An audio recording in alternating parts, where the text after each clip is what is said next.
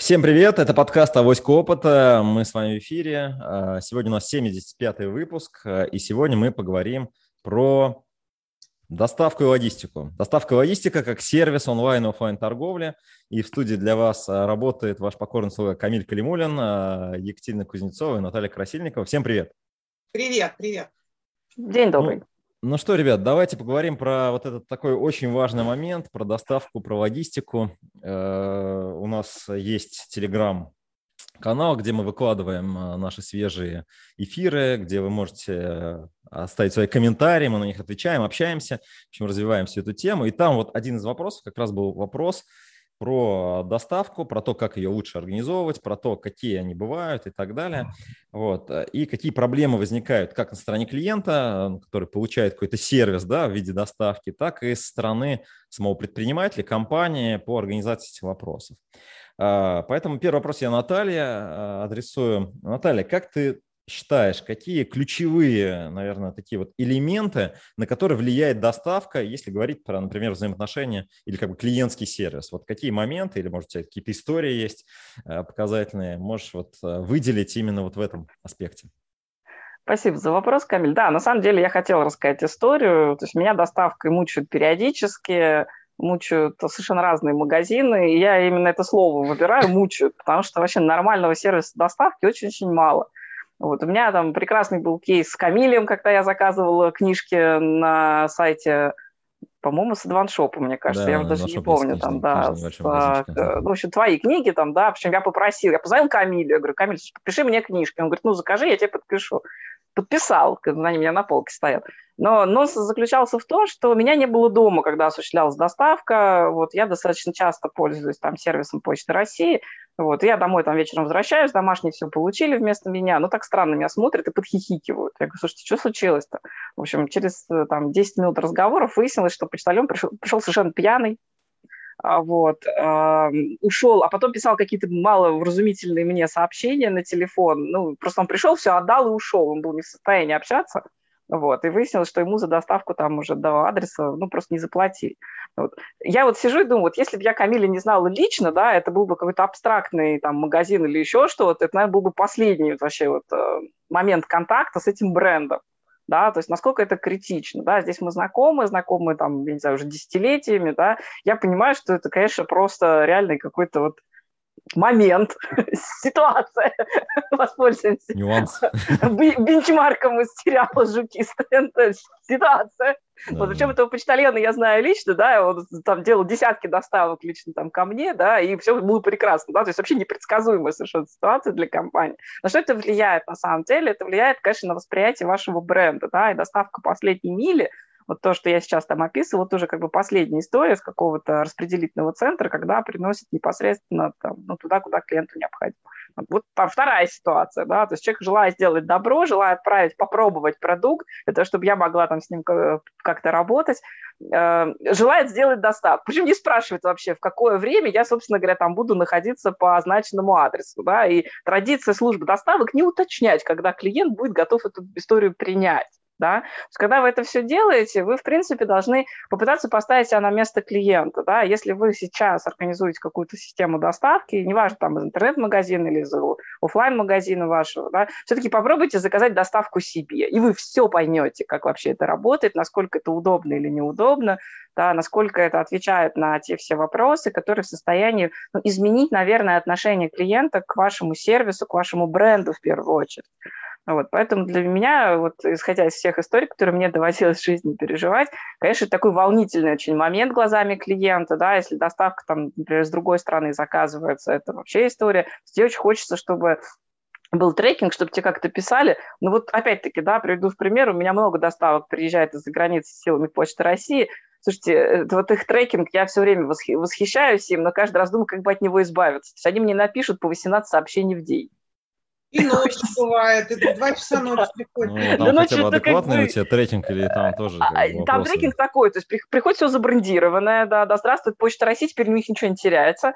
Вот. Но э, ты вообще не понимаешь, собственно говоря, где находится посылка. Что они пишут, она там куда-то поехала из какого-то там РЦ в какой-то РЦ. Это ни о чем не говорит. То есть нет никакого указания на карте, да, то есть куча вот этих слов, да, тебе там 500 сообщений валится, вот, причем ты не понимаешь, про какую конкретно эту посылку, потому что там только вот эти вот э, треки, ты так сидишь, думаешь, ага, отлично, я опять ничего не поняла, спасибо, что вы меня проинформировали. Вот, вот в таком ключе тоже очень много всяких разных. Вроде бы автоматизацию сделали, да, но при этом как-то не очень пользовались, что ли, смыслами этих нагрузок. То есть, понятно, что в конечном счете, если, да, там заморочиться, получил это сообщение, ты скопировал этот там трекинг, ты залез на отдельный сервис почты, что-то там забил, а это там тоже что-то напишет ну, с каким-то, то есть если у тебя там одна посылка едет, в принципе, вот в этот квант времени, там, да, ты как бы можешь идентифицировать хотя бы про что. А если у тебя их 15 едет, да, я вот начинаю задумываться, интересно, а вот как с ними работают, а, например, интернет-магазины, у которых миллионы посылок одновременно путешествуют, просто непонятно вообще, что у тебя где. Они Когда работают, там используя правильные платформы, Наталья. Вот. Там в правильной платформе есть заказ, есть трекинг, они связаны в платформе и, соответственно, они управляют. Давай я подытожу, да. То есть Давай. Я понял, то есть, в принципе, сервис, понятно, пьяный курьер, у нас тоже такая история была, мы отправляли документы, значит, мне звонит клиент и говорит, слушай, как бы там компания, она прислала какого-то пьяного курьера, причем, ну, понятно, мы продаем достаточно такие высокие высокотехнологичные сервисы, да, то есть, соответственно, конечно, несоответствие, да. Вот, ну, понятно, какой-то сервис онлайн-истории. Ну, и вот к тебе вопрос похожий, да, то есть, в принципе, доставка, понятно, в онлайне это одна история, есть офлайн история, когда человек приходит в магазин и, соответственно, тоже там какой-то крупногабаритный товар там доставляется и так далее. То есть, какие тут возникают нюансы в клиентском сервисе, вот с чем ты сама сталкивалась, что является таким вот э, неправильным или не очень правильным э, примером организации доставки и на что обратить внимание те, кто вот только-только в эту сторону смотрит или хотят улучшить этот процесс? Да, смотри, офлайн, на самом деле это не обязательно офлайн, да, это может быть покупка онлайн, но просто клиент по какой-то причине решил забрать а, продукцию офлайн. Угу. Я сейчас чуть-чуть да, да. отключусь от, ну, от, от, от темы, потому что она связана. Да? Я, угу. я, я, я пыталась, я сейчас распродаю свой гардероб через Авито доставку, через Авито. Угу. Вот, и пыталась, э, ну, как бы, э, меня заказали через Боксбери, который по совместительству находится в Яндекс.Маркете. Ну, знаете, Яндекс.Маркет, ну, вообще это, конечно, страшный ПВЗ. Как потом выяснилось, эти ПВЗ, они, ну, не франшизы, не франшизы, но они не принадлежат Яндексу, они принадлежат каким-то людям. Я прихожу отправлять кожаные брюки дорогущие, и женщина мне орет, идите отсюда, идите в другой, э, другой, в другой ПВЗ, да. Это была не, не забор посылки, а отправка посылки, но суть та же. Это был ПВЗ, где была сумасшедшая баба, которая просто меня оборала. Это было жутко совершенно. Я позвонила Яндекс Марте, сказать, нажаловалась, ну, то есть я была в шоке. Я была в шоке, мне пришлось идти совершенно в другое место, там, за кучу э, километров, да, чтобы все это дело отправить. А, замученные Яндекс Маркетом люди, а, которые ведут себя неадекватно. То есть все то же самое. Да? Здесь там пьяная, здесь не пьяная, здесь просто, мне кажется, она была психически нездоровая. А, говорят, что да, бывают такие ситуации, когда они просто загружены безумно совершенно заказами. И тут, конечно, вот держатели франшизы, если это франшиза, должны думать о том, чтобы ну, как-то проверять на адекватность людей, на здоровье, там, на психическое здоровье. Ну, делать какие-то, не знаю, таинственных покупателей проверки, потому что в любом случае это же бренд, да, это все равно идет под брендом Яндекс Маркета, плюс ко всему туда же подключен был Боксбери, то есть два бренда, две службы доставки спалились на женщину, которая была неадекватна, она реально орала на меня. То есть я, я вообще, я просто даже понять не могу, за что, я человек достаточно спокойный, я человек адекватный, общительный. За что вообще, что это было, я не поняла. Вот, поэтому офлайн все то же самое. Смотрите на персонал. Вообще, что такое доставка? Доставка – это сервис, прежде всего. Это сервис. И в сервисе у нас одним из э, восьми пи, которые присутствуют в сервисах, услугах, является персонал. Вот, персонал, конечно, это ключевая история, как он выглядит, как он разговаривает, в каком состоянии он находится. Или там бывает там доставку закажешь доставку, они не могут понять, куда машину поставить, мучают тебя 15 звонками, да, там я тоже, я работаю, у меня home офис, я работаю с дома, не могу обслуживать доставщика, чтобы он мне доставил что-то. Вот поэтому, конечно, самое сложное здесь, на мой взгляд, это обучить людей, плюс еще, опять же, поскольку это услуга, у нас там есть 8 P, одна из этих P называется физическая среда, да, а, то есть материальная среда, в которой все это дело находится. Я уже упомянула Яндекс Маркеты, которые очень часто похожи на какие-то заброшенные бомбоубежища, да, где, в общем-то, даже и не чисто. Там, может быть, какой-то брендинг висит, но все остальное это выглядит очень убого. Насколько это хорошо? Ну, Яндексу, наверное, наплевать, но тем товарам, которые вы забираете, да, в этих ПВЗ, наверное, в общем-то, ну, стоит подумать. Может быть, может быть, сделать свой собственный ПВЗ, если у вас хороший там бренд, если у вас бренд выше среднего. Mm-hmm. А, расширить его, мы, кстати, обсуждали как-то, да, эту историю, расширить его до э, мини-бутика, представлять там какие-то базовые вещи, представлять там новинки, давать там минимальный сервис, давать там минимальные впечатления какие-то связанные с брендом. Ну, то есть все это, конечно, очень важно, да, в офлайне это становится еще важнее, потому что ты физически попадаешь в мир бренда. Вот. И когда он ужасный, то это, конечно, очень неприятно. Понятно, да. Ну, давай, Катя, попробуем подытожить. То есть, да, люди, как это, люди решают, кадры решают все, да, в нашем мире, вот, и никакая э, какая-то волшебный бренд, э, даже известный, не гарантирует вам э, какого-то там мега качества и так далее, вот. А если, ну, вот мое мнение, почему так происходит, да, и вообще, чтобы все понимали, да, как это все движется, вот, а, Яндекс.Маркет и как другие компании, понятно, они хотят быть прибыльными, хотят, чтобы акционеры увидели какие-то красивые циферки там по итогам квартала или года. И, соответственно, они там режут косты. Вот, причем э, в основном, да, вот эти все крупные ребята сейчас были на инвестициях и, соответственно, строили какие-то новые вот эти вот модели. И действительно, предприниматели, которые открывают э, по там, модели партнерской вот эти все центры, их просто поставили в условия, когда Э, они просто ну, должны были очень-очень сильно сократить косты, либо вообще там закрыться. Можно вот. я добавлю чуть-чуть? Да, да. Извини, потому давай, что давай. Я, ну, поскольку я действительно распродавала весь свой гардероб, Угу. Вот. Э, и Авито работает через несколько, соответственно, партнеров. Я всем, угу. кто покупал, писала, не поверите, заказывайте через почту России. Почта России, над которой все смеются в голос, говорят, что это самая вообще ужасная служба. Нет, ребят, вы не представляете, бывает хуже. Действительно, я вот могу сказать, что вот, ну, по крайней мере, там, где я отдаю посылки, там прекрасные девочки, адекватные, воспитанные, умеющие разговаривать. Там не то, что тебя кто-то пошлет, с тобой говорят так, что ты ходишь весь день в хорошем настроении, потому что нормально пообщался с нормальным человеком. Поэтому вот э, Яндекс, они, конечно, могут думать о показателях, там, не знаю, прибыльности, но от них ушел, ушел весь мой поток. Я просто максимально стараюсь избежать эту доставку теперь. Яндекс Маркет. Э, да, да, вот я ровно об этом же говорю. Хочу сказать, что э, вот эта вот экономия на костах, она такая операционная, да, как мы любим говорить, операционная, но не всегда учитывает э, определенные стратегические вещи, да, сервис и так далее. Поэтому, конечно же, доставка, да, я поддерживаю, то есть это большой-большой часть сервиса, большая часть коммуникации с клиентом, и, конечно же, она должна быть э, выстроена таким образом с клиентом, чтобы ваш продукт, вот эта эмоция, вот то, что вы несете, конечно, она должна э, соответствовать вашему продукту. Но давайте, наверное, поговорим сейчас вот про такой другой аспект, более такой, наверное, практический для нашей аудитории. А, вот поговорим про то, как это лучше организовать. Наталья, вот вопрос, соответственно, тебе. А, я небольшая компания, я только начинаю, или вот у меня что-то уже есть, там какие-то продажи, и я задумался над доставкой.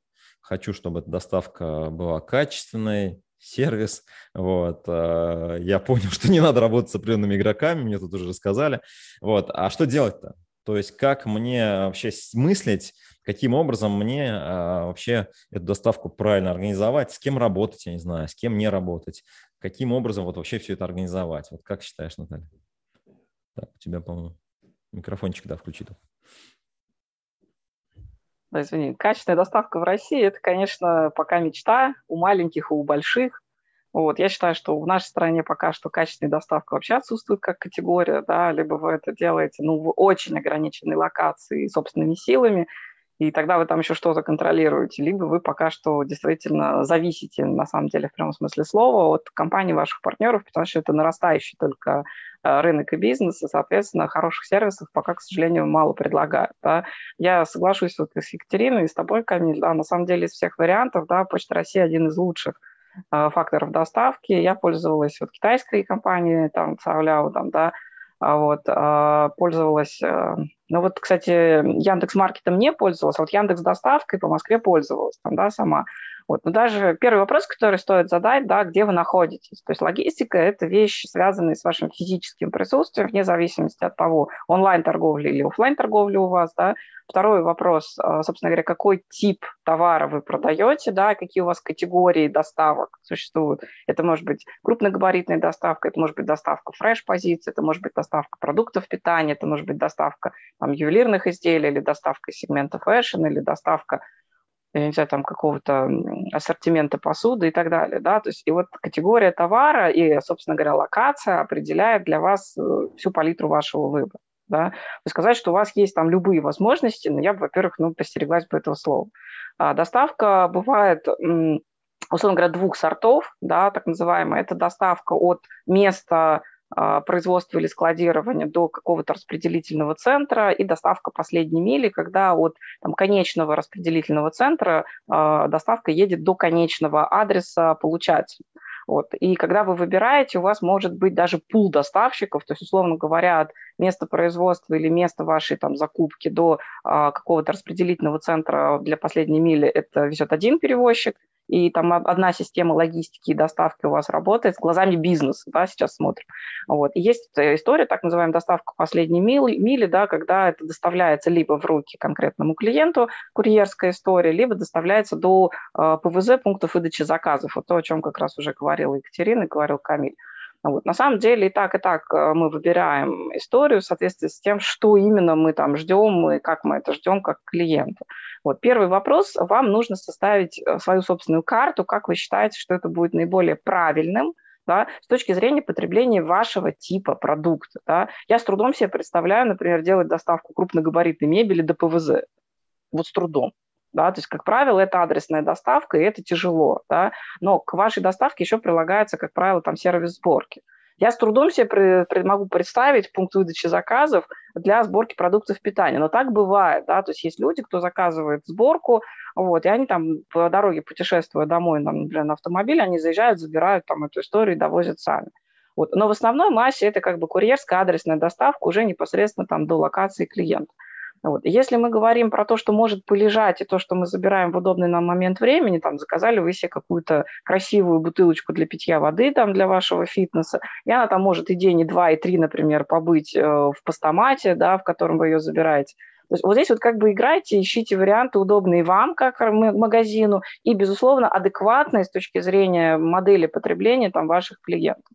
Вот я не знаю, мне сложно судить, как а, сейчас а, в регионах России, там, условно говоря, существуют понимание там ждать дома курьера или поехать в ПВЗ, да, вот по Москве, например, совершенно очевидно, что есть позиции, за которыми я не пойду в ПВЗ, вот я вам точно говорю, и есть позиции, за которыми я, скорее всего, зайду в пункт выдачи заказов, потому что их реально там десятки рядом с местом, где я живу или где я работаю, да, и иногда так удобнее. Вот Екатерина классную вещь сказала, не заставляйте ваших клиентов, которые платят вам деньги, обслуживать ваших курьеров.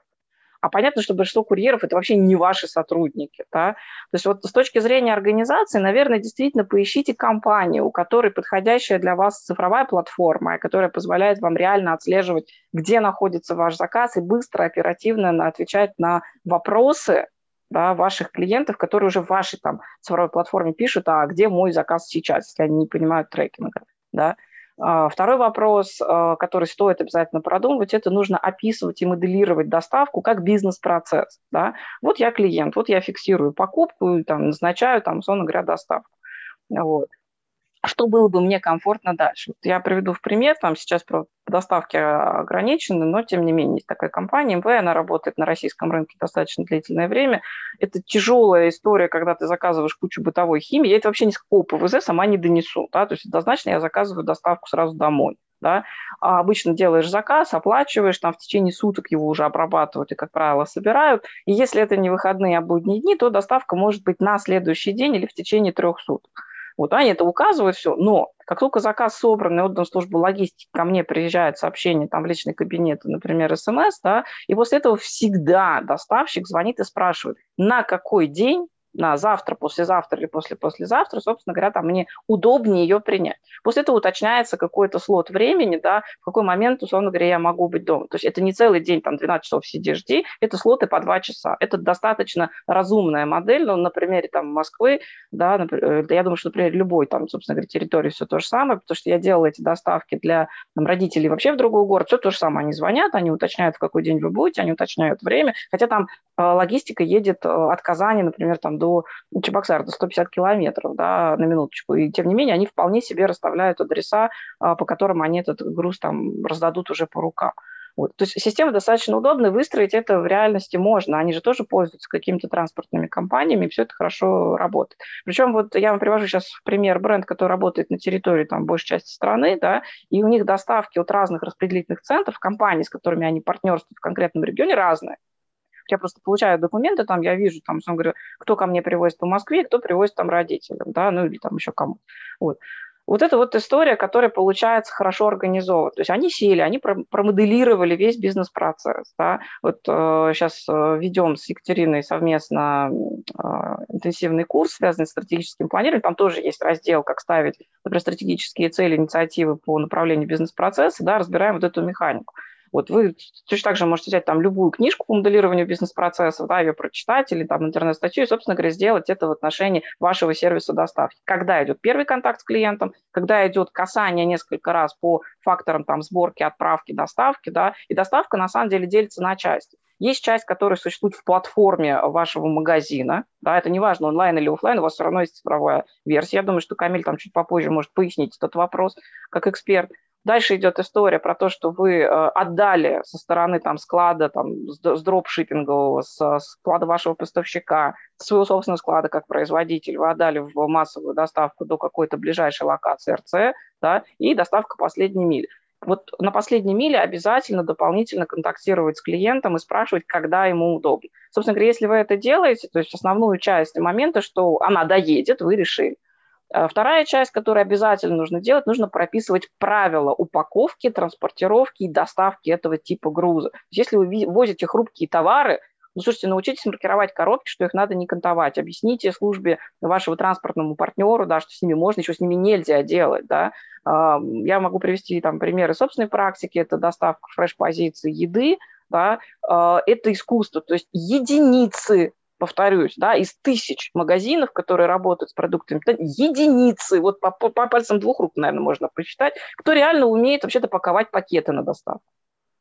И даже такие большие э, доставщики, партнеры, маркетплейс, там, типа Озона, например, там, да, или вот Конос, кто с этим работает профессионально, плохо это делают очень часто. Да, надеюсь, что большие бренды меня тоже услышат, потому что ну, это нужно, знаете, думать головой, нужно нанимать специалистов да, по эффективности, по логистике, по правилам перевозки, платить им за это зарплату, да, или там, условно говоря, консалтинговый сервис оплачивать, чтобы вам нарисовали, да, как это должно быть упаковано, как нужно возить косметику, там, какие температурные режимы существуют для перевозки там, косметики, для перевозки мебели, для перевозки вина, например, там, да, и так далее. Да. Вы можете сервис доставки сделать вообще ключевым преимуществом вашего бизнеса. Вот я была крайне, например, удивлена, когда была на винодельнях в Крыму, и они рассказали, что вино вообще нельзя возить самолетами, что оно теряет вкусовые качества, как только попадает в высокую зону подлета. Его можно возить только рефрижератором, только по земле, в бережном режиме, когда там фуру не гонят 120 км в час. Я была, например, удивлена, но это факт. Да? И таких примеров очень много. Поэтому вот, Камиль, твой вопрос, он разбивается на части, да, то есть поймите, какая у вас категория, поймите, у кого из логистов есть экспертиза возить ваш тип продукта, да, и после этого моделируйте ваш бизнес-процесс, собственно говоря, пробуйте. А ошибаться будете. А, более того, создайте историю, когда у вас есть небезошибочный сервис. Да, отклонения могут быть, они случаются. Вот мы вам примеров сегодня там приводили массу. Но создайте сервис, который будет работать с ошибками доставки. Потому что это непосредственная коммуникация с клиентом, это способ улучшить ваши отношения. И здесь, если вы готовы решать проблему клиента, сопровождать ее, разбираться с каждым инцидентом, конечно, это создаст для вас ту основу устойчивого отношения да, с потребителем. То есть даже чудовищная доставка может совершенно не разрушить отношения между вами а, как поставщиком и вашим клиентом, как покупателем. Да. Если вы сопроводите этот инцидент нормальной коммуникации, клиент скажет, слушайте, понятно, что что-то случается, они работают, да, не бывает э, безошибочных э, ситуаций там, да, но люди стремились как можно быстрее решить мой вопрос. И люди это запоминают, запоминают ваши отношения. Спасибо, Наталья, да. Ну, давай, наверное, Катя, тебе тогда вопрос э, похожий задам. То есть вот какие аспекты в организации доставки ты считаешь самыми важными вот для бизнеса, там офлайн бизнес, онлайн бизнес, неважно. Э, действительно, я, наверное, согласен, что доставка один из ключевых сервисов, ну, мы уже это обсуждали. Вот какие-то орг-моменты, вот то, что ты видела, какие-то кейсы, интересные решения, вот что можешь вот подчеркнуть из твоего опыта, связанного именно с доставкой, то есть как это лучше организовать? Ну, я не сильна по организации именно, да, по эффективности организационной, но а, со своей стороны, опять же, все-таки я могу пойти от клиента. Ну, клиенту прежде всего, естественно, важно, чтобы, например, ты мог выбрать какие-то слоты временные. Да? У меня, например, был случай, когда я заказала доставку, мне сказали, да, доставка будет. А я даже не понимаю, она будет. Там не было возможности выбрать ни дату, ни время, ничего.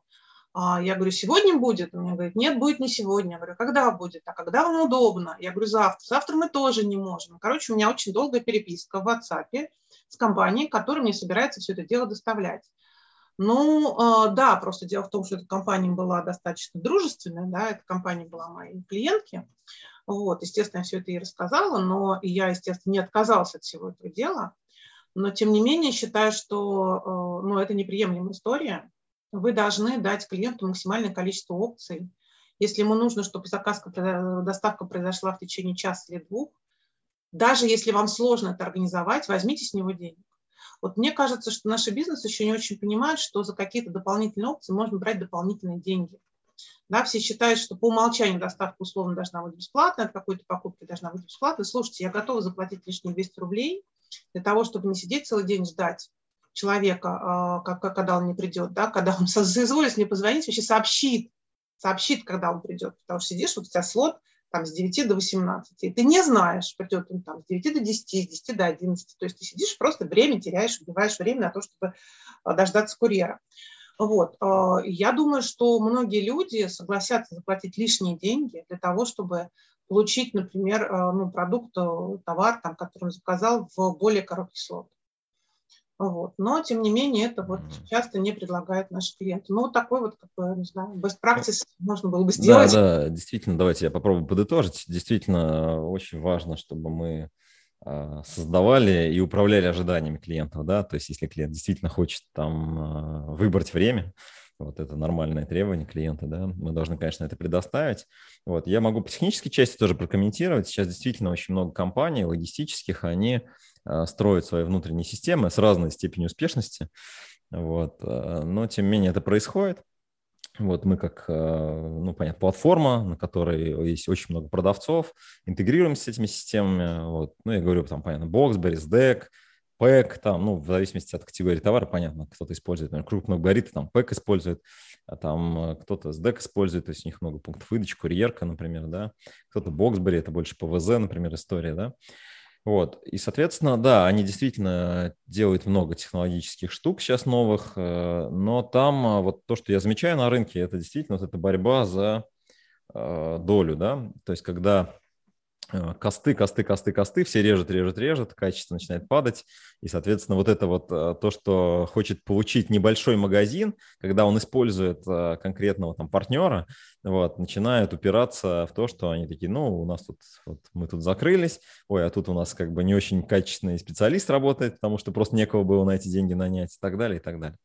Вот, поэтому действительно очень вот э, правильный тезис, коллеги сказали, я тоже там сейчас разовью, что поймите, ну, ключевой ваш там бизнес-процесс, то есть как это будет реально выглядеть. Если ваши клиенты все находятся там, ну, условно, в регионах, да, например, то есть и э, ваш товар удобнее забирать, ну, вот я могу сказать по аналитике, что это на первом месте ПВЗ стоят, потом идут только курьеры, то есть больше всего товаров забирается, да, вот, то есть вы должны понять, слушайте, ну а где он будет забирать, как это примерно выглядит, там, если это SDEC там или что там будет, да, вот Яндекс.Маркет, как это будет выглядеть, какой там уровень качества там и так далее, да.